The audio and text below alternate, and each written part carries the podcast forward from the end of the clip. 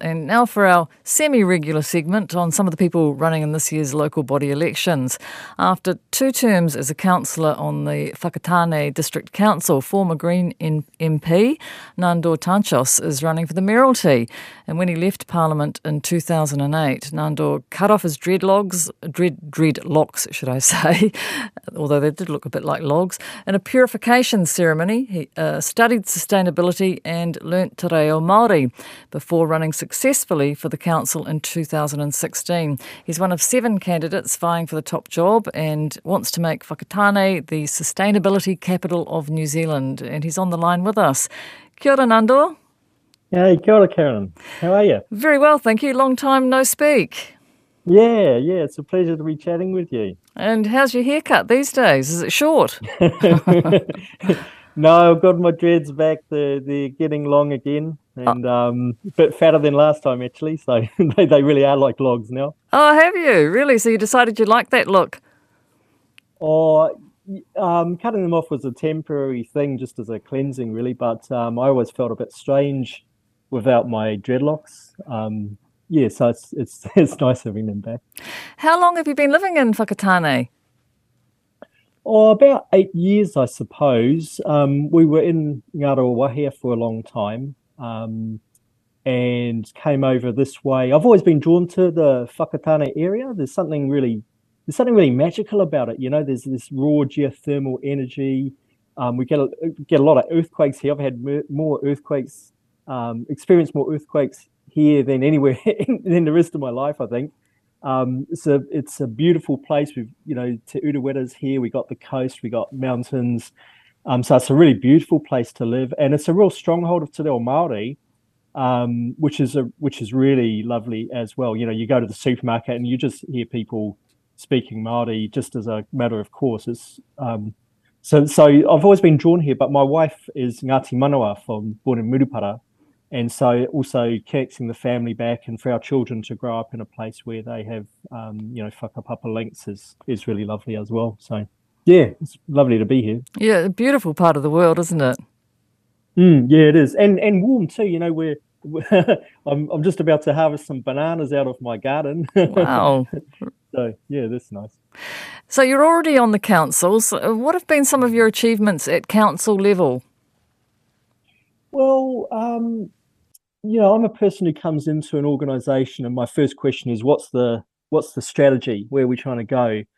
And I think when I came onto council, um, I thought uh, I think it was things were run pretty well. It was, you know, it wasn't corrupt, it wasn't incompetent. If you know, things were going quite smoothly. But what I felt was that there was a lack of focus on the big challenges facing us. So my first thing was really to get a climate change program happening within council. This was at a time, of course, when central government was kind of missing in action and local government was starting to step into it. Uh, and certainly that's what we did here. So we developed a set of kind of principles to guide decision making um, and started to generate momentum within the organization. That was in my first term. And then in my second term, we've carried that on and we've developed a set of quite ambitious targets, strategies, and action plans. So that's one piece of work that I'm really proud of. Um, but there's been a few things. Uh, again, we kind of lacked as an organization any kind of coherent vision or set of clear priorities.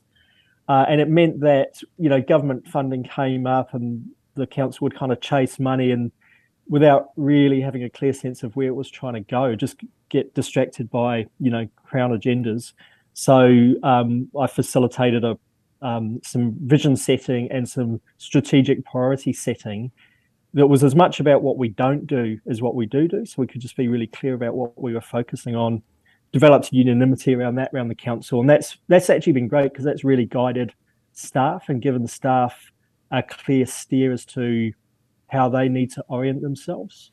Um, and so that, you know, so that's around things like um, uh, for the first time, really explicitly stating that we need to work cooperatively, collaboratively with whānau hapu iwi. Um, we're almost 50% Māori population in this district, and the council had never made a clear statement that they wanted to work cooperatively with mana whenua, you know. So that was important.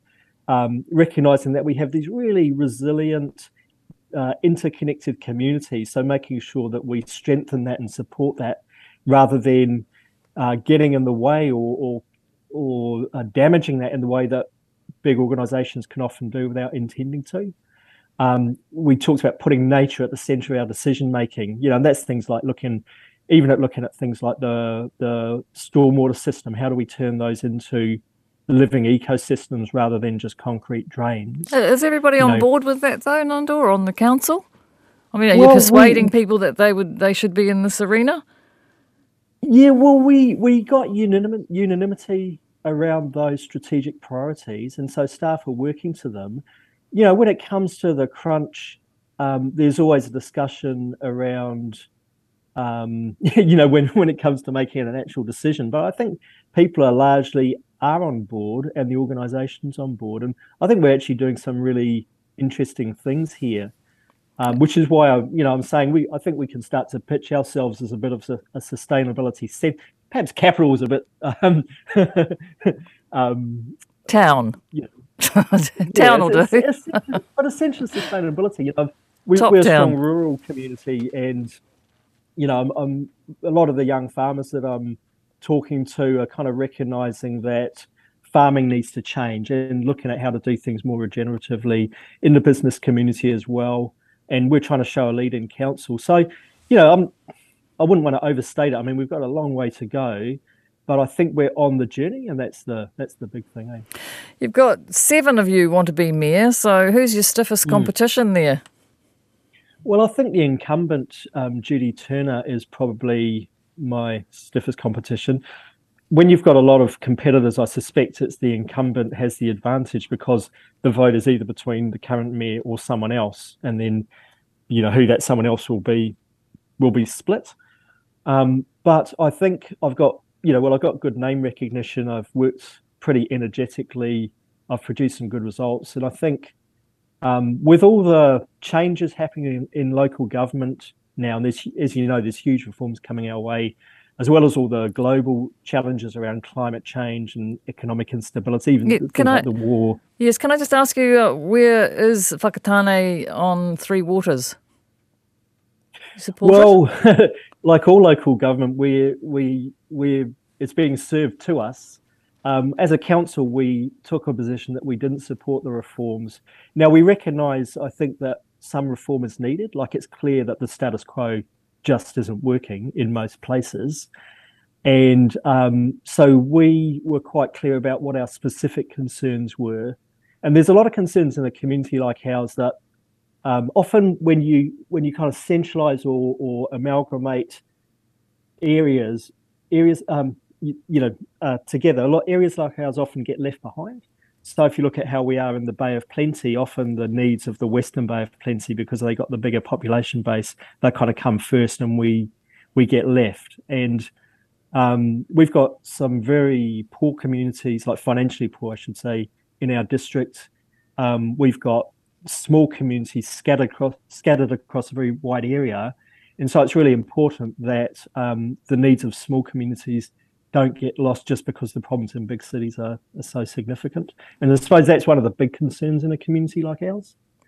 So, um, so you're yeah, not so, supporting so, it at the moment, the council? No, we haven't supported it, but we've tried to be constructive in terms of offering specific criticism and feedback about what things can change. And to be fair, the government has responded to a lot of the pushback from local government. So what they're proposing is changed in a number of ways, and and that's a good thing. I think they have been listening, but the fundamentals uh, stay the same. And I suppose there's always a concern. There's you know those big water service entities. I mean, they're very very large and it's always going to be a risk for places like us.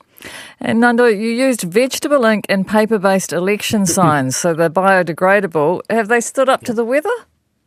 Well, they have, they have so far. I've been told they're good for 12 weeks before they start to show a bit of wear. And Snails so going for them? They're still looking good. Uh, not that I've seen. Apparently, one of my fa- my billboards has been badly defaced, though. Oh no! So, um, What's on you it? Know, Have you got a mustache? Um, oh well, I've already got a mustache, so there's, there's no point putting one of those on. I suspect they've cut the head out, but I, so I, I thought I might just paste on a Lor- picture of the Lorax maybe and see how that goes down. well, very good. Thank you very much, Nandor. We'll watch your progress with interest. Thank you, Karyn. Lovely to talk to you. You too. He's vying for mayor of Whakatane, uh, former Green MP Nandor Tanczos, with the dreadlocks back.